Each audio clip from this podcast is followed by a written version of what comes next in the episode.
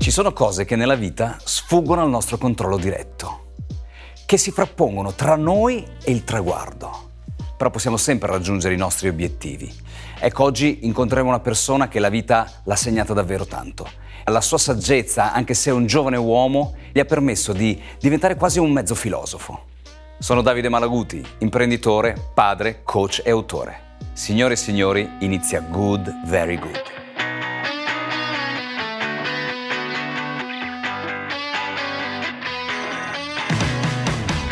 Ciao a tutti, qui è il dottor Davide Malaguti, padre, imprenditore, coach e autore.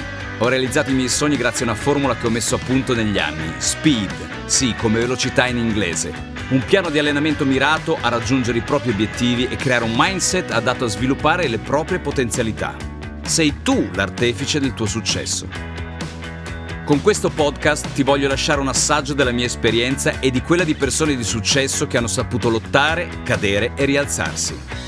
Così anche tu potrai realizzare i tuoi sogni. Ciao Manuel, benvenuto a Good Very Good. Ciao a tutti, grazie mille per, per l'invito. Manuel Bortuzzo. Era a Roma, si stava allenando per coronare un sogno, le Olimpiadi di Parigi del 2024. Poi un incidente particolarmente grave ti ha cambiato la vita. Sì. Sul tuo Instagram c'è scritto una frase, se non ci provi non lo saprai mai, no? Una cosa del genere. Che cosa vuol dire per Manuel Bortuzzo questa frase, questo evento che ti ha cambiato la vita? Ma diciamo che quella frase per me ormai è diventato un, un, motto proprio di vita, cioè nel senso per me anzi è uno stile di vita, il mio stile di vita, perché sicuramente avevo questo pensiero sicuramente anche prima dell'incidente, però quell'incidente ovviamente cambiandomi la vita mi ha lasciato molto più tempo per pensare e arrivare a questa conclusione proprio del se non ci provi non lo saprei mai, ancora, ancora meglio di prima perché alla fine, eh, lo dico magari anche quando parlo ai ragazzi, no? Magari tra di noi ci sta il più grande violinista del mondo, no? ma se quel violino lui non lo prenderà mai in mano e non lo suonerà mai, come farà a saperlo? No?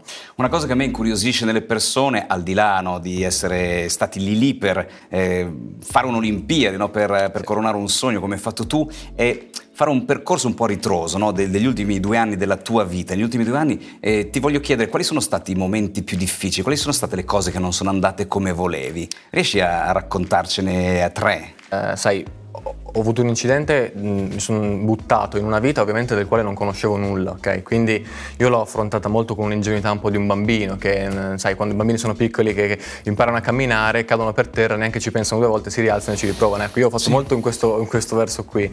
Quindi magari le cose che non sono andate come pensavo, ecco, erano proprio perché non conoscendo e non sapendo, magari mi aspettavo che nel giro di due mesi, tre mesi, come dicevo io, tutto si risolvesse, ecco, invece sono ancora dopo due anni a combatterci sopra. Quindi diciamo, sono, sono più che altro quello quelle, oppure sono i momenti magari di difficoltà eh, in cui, sai, eh, devi avere a che fare con una situazione nuova io mi ricordo la prima volta in cui sono uscito in pubblico comunque con la, con la carrozzina, io non, non, conoscevo nulla, non sapevo niente, le, le, persone ti guardano, in più comunque il fatto, mio era, il, il fatto mio era magari anche mediatico, quindi in più sì. magari mi riconoscevano anche.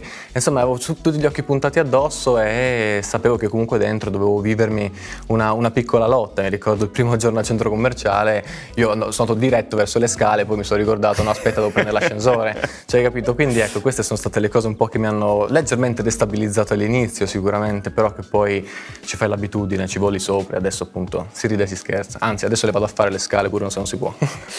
Dimostri una forza incredibile. Da dove ti viene questa forza?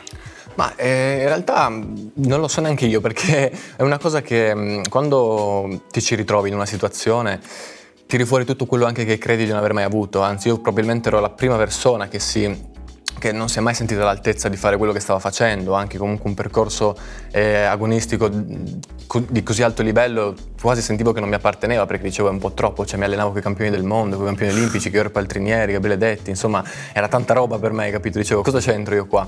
Quindi ecco, forse è stato proprio anche questo, il fatto di non sentirmi all'altezza, di non sentirmi nessuno che mi ha fatto partire da zero, mi ha fatto azzerare tutto e mi ha detto ok, da qui però puoi ripartire, ok?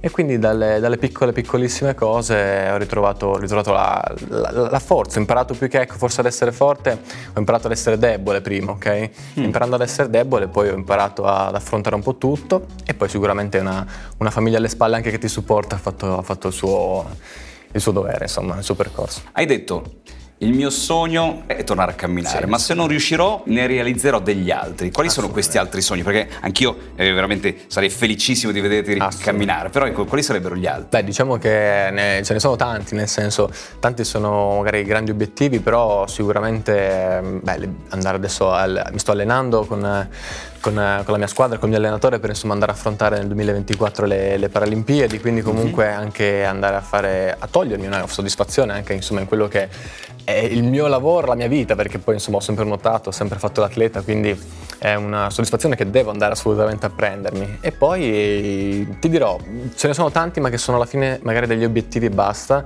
perché poi da quando è successo un po' tutto il, ho cambiato un po' la scala dei, delle priorità, no? nel senso alla fine adesso posso sognare quello che voglio, ma la cosa più importante rimane sempre solo la salute, da stare bene, ok? Quindi alla fine la cosa per la quale mi batterò sempre sarà poter dire di stare bene.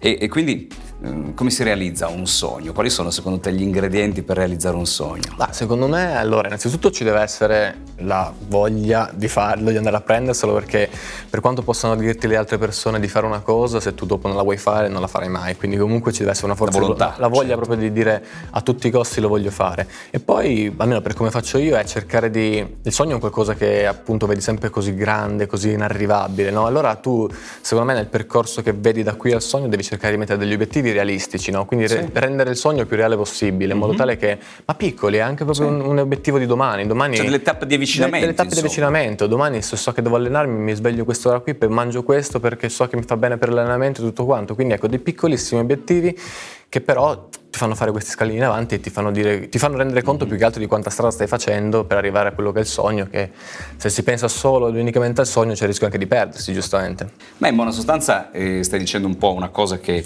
io ho scritto nel, nel, mio primo libro e dove ho messo appunto in due anni di ricerca una metodologia che ho chiamato SPEED, dove la S sta per strategia. Ecco, questa che tu ci hai appena esatto. descritto è una strategia, no? quella dei piccoli passi, di fissare degli obiettivi per poi arrivare a un obiettivo più lontano. Ecco, quando io faccio un progetto dico parto dalla fine esatto. e poi vado indietro, inizio a fissare le tappe andando all'indietro e ritrovando il momento zero. Tu invece eh, quali sono, com- come metti in pratica la tua strategia? Ci puoi dare qualche indicazione? Per quanto riguarda magari il nuoto, quindi mi sono prefissato di dover fare tot allenamenti, tot palestre, tot ore di acqua, tot ore di fisioterapia, quindi mm-hmm. proprio a livello settimanale, da, da, raggiungere tot cose perché mi so che mi fanno, mi fanno, mi fanno bene, mi, mi aiuteranno ecco, a, a, programmare il, il giusto arrivo nelle, nelle prossime gare e di non però sottovalutare mai l'aspetto fisico e il benessere proprio fisico, quindi sempre cercando di curarmi al meglio per stare bene, per non sentire A livello mentale più... cosa mi puoi consigliare? Dai. A livello mentale io ti consiglio di, di, di, sta, di affrontare, beh innanzitutto se sai di esserti allenato sì. devi sta tranquillo, perché comunque vada tu il tuo, il tuo l'hai fatto per arrivare fino mm-hmm. là, quindi partire proprio tranquillo. Secondo me se parti in pace con te stesso poi arrivi che neanche te ne accorgi, perché tanto poi non te ne rendi neanche conto delle capacità che abbiamo noi di poter fare le cose no? Se, finché non le provi, quindi a volte buttati, falle eh.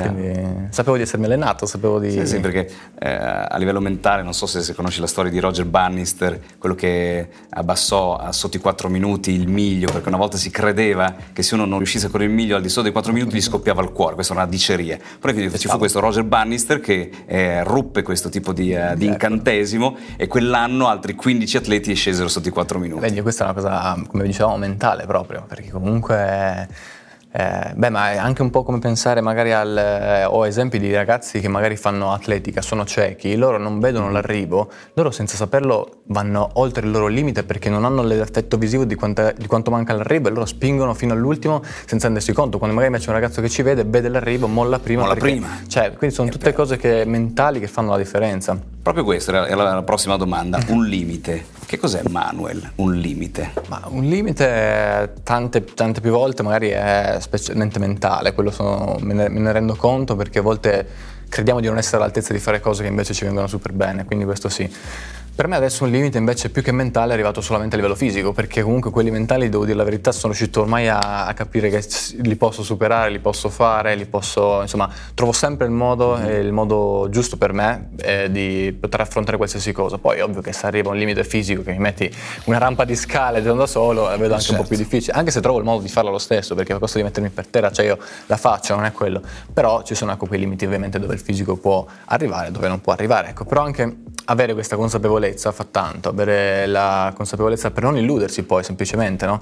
di tante cose, quindi avere la consapevolezza e, e voler, voler, non avere limiti, che quello è la cosa più bella secondo me, sentirsi sì, di sì, poter sì. fare qualsiasi cosa e, e tutti noi possiamo fare qualsiasi cosa.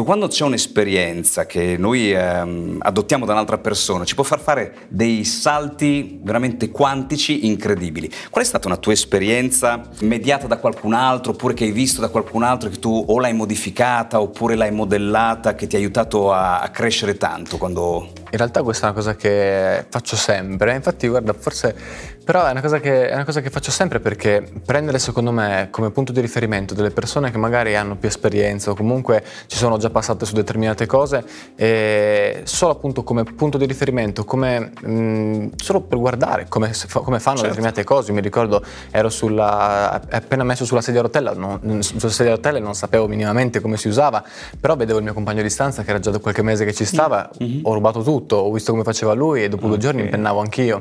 Cioè, e quindi? Sì, sì, impennavo, con Valentino Rossi uguale. E in, in, acqua uguale, se io avevo il mio compagno di allenamento che era Gregorio Paltrinieri, io da lui copiavo tutto, cercavo di capire, allora se lui però prima di entrare in acqua fa determinati esercizi, allora forse, ed è lui, vuol dire che forse vanno mm-hmm. bene, provo a farli, insomma, quindi in realtà nella vita sempre bisogna secondo me prendere, cercare di capire cosa, cosa poter apprendere dagli altri e scambiarsi un sacco di cose. Sicuramente loro avranno imparato anche qualcosa da me. Certo. Certo, infatti anche mm, un, un, mio mantra, o meglio il mio mantra principale è migliora te stesso migliorando chi ti sta intorno, quindi ah. oggi io sto apprendendo da te, cercando di scambiare con te e noi stessi alle persone che ci ascoltano, che ci guardano, manderemo un messaggio molto, molto importante. Ecco, abbiamo parlato di limiti, abbiamo parlato di, uh, di sogni e voglio chiederti che cos'è per te invece la motivazione.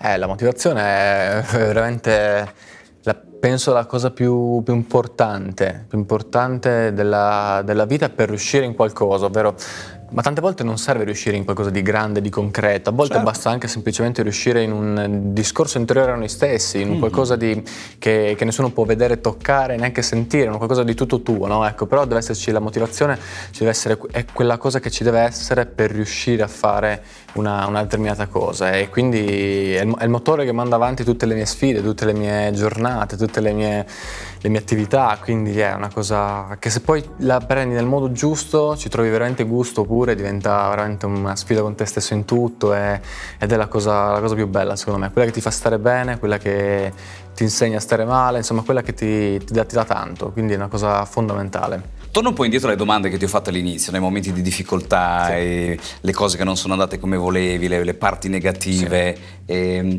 qui io sono solito a far ragionare le persone su una modalità differente da quella con la quale si ragiona di solito, che è quali sono state le tre lezioni principali che hai imparato da quei momenti? Sicuramente una lezione è stata di dare il giusto valore al tempo, innanzitutto, mm-hmm. quindi la lezione del tempo, che il tempo comunque è prezioso, è veramente una cosa che diamo per scontato, ma mm, è veramente importante poter dire adesso di avere del tempo da dedicare a una persona o comunque, ecco, mm-hmm. quando, quando, rischi di non avercelo più, insomma, tutto questo prende molto più valore.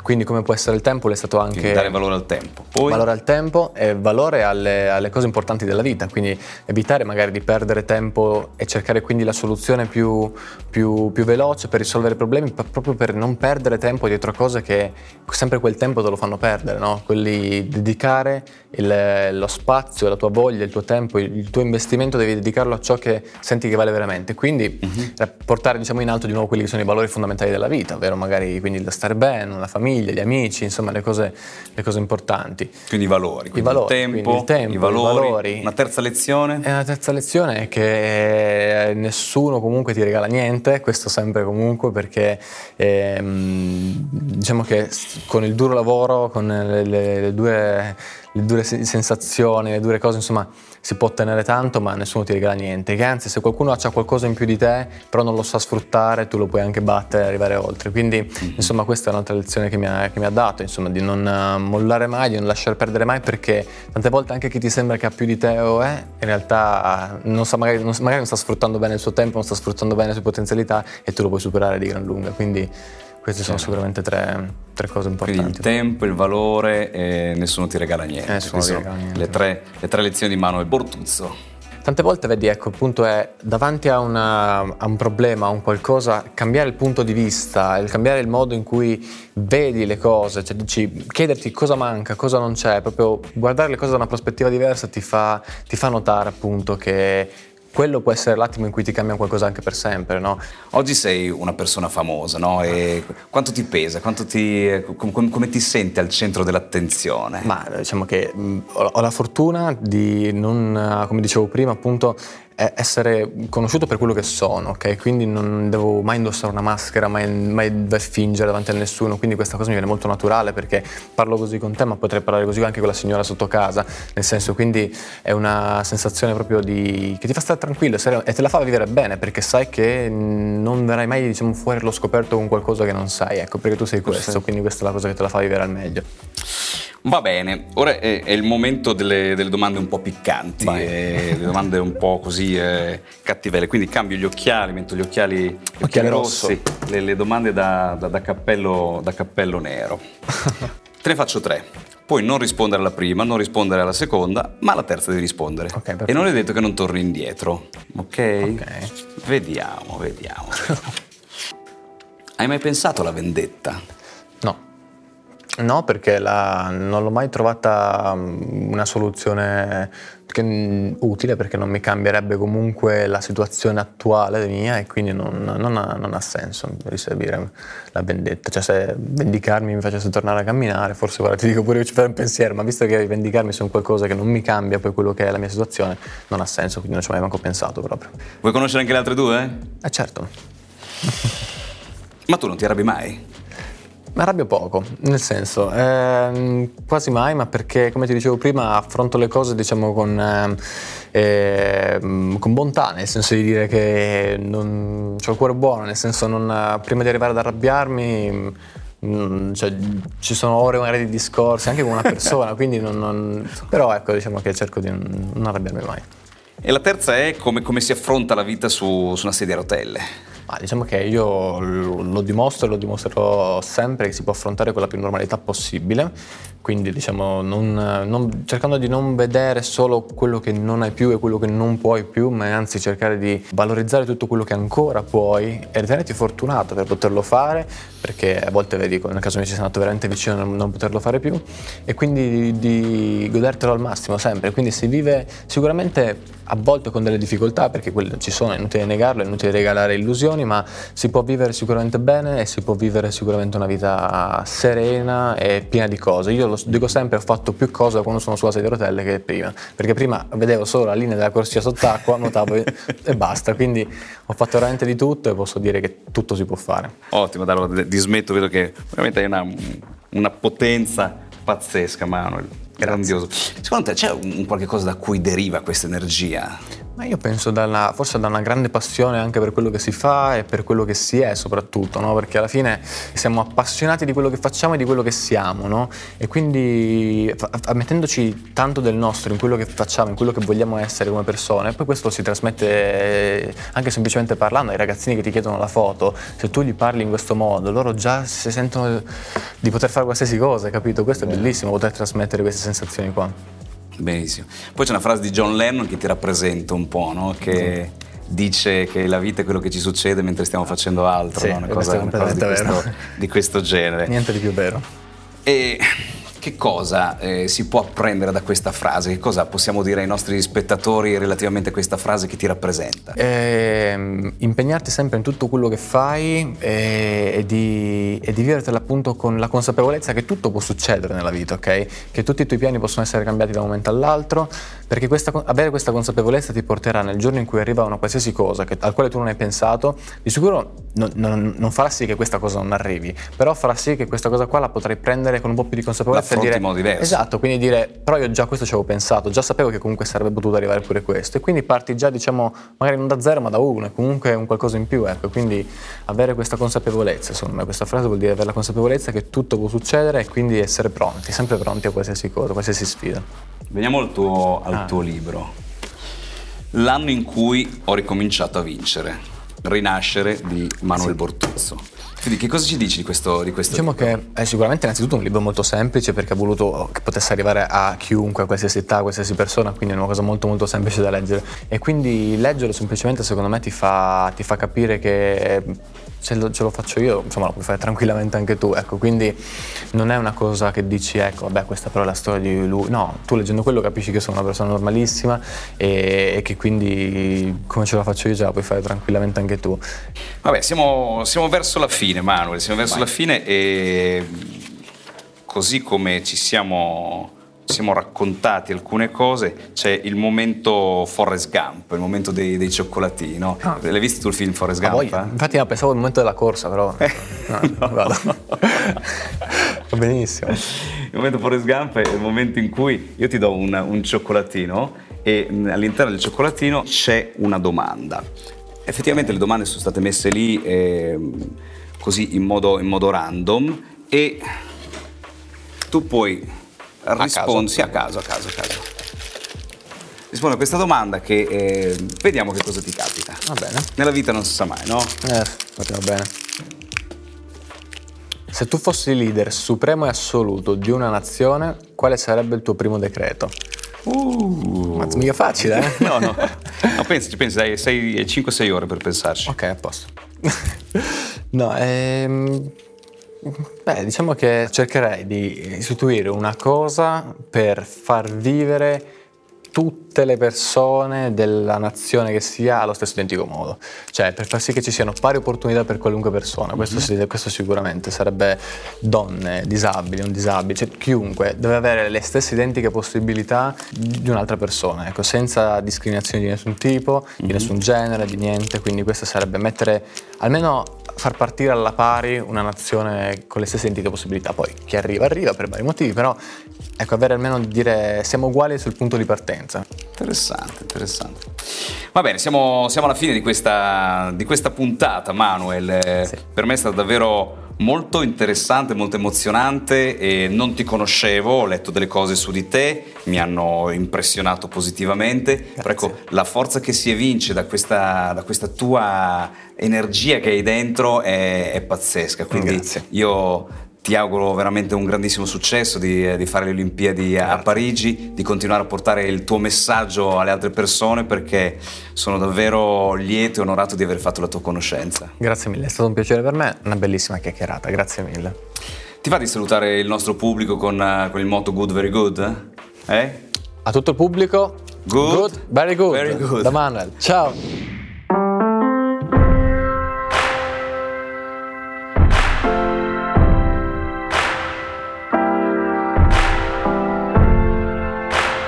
Ho appena finito l'intervista con Manuel Bortuzzo, una promessa del nuoto italiano che ha visto in una serata la sua vita completamente cambiata. Costretto su una sedia a rotelle, ci ha dimostrato oggi nell'intervista che la forza di volontà, che si avvicina quasi all'ascetismo, alla filosofia zen, può essere un qualche cosa che davvero trasmette anche agli altri la voglia di vivere la sua passione, la sua determinazione, la sua gestione dei tempi, così come ci ha detto, gli hanno permesso di trasformare un incidente in un qualche cosa che gli ha dato ancora più notorietà, che non gli pesa, anzi è un qualche cosa che lo aiuta a trasferire, a comunicare agli altri questa opportunità. Dice, se ce l'ho fatta io, ce la può fare chiunque. È stata una bellissima intervista con Manuel. Qui, da Davide Malaguti è tutto, good, very good.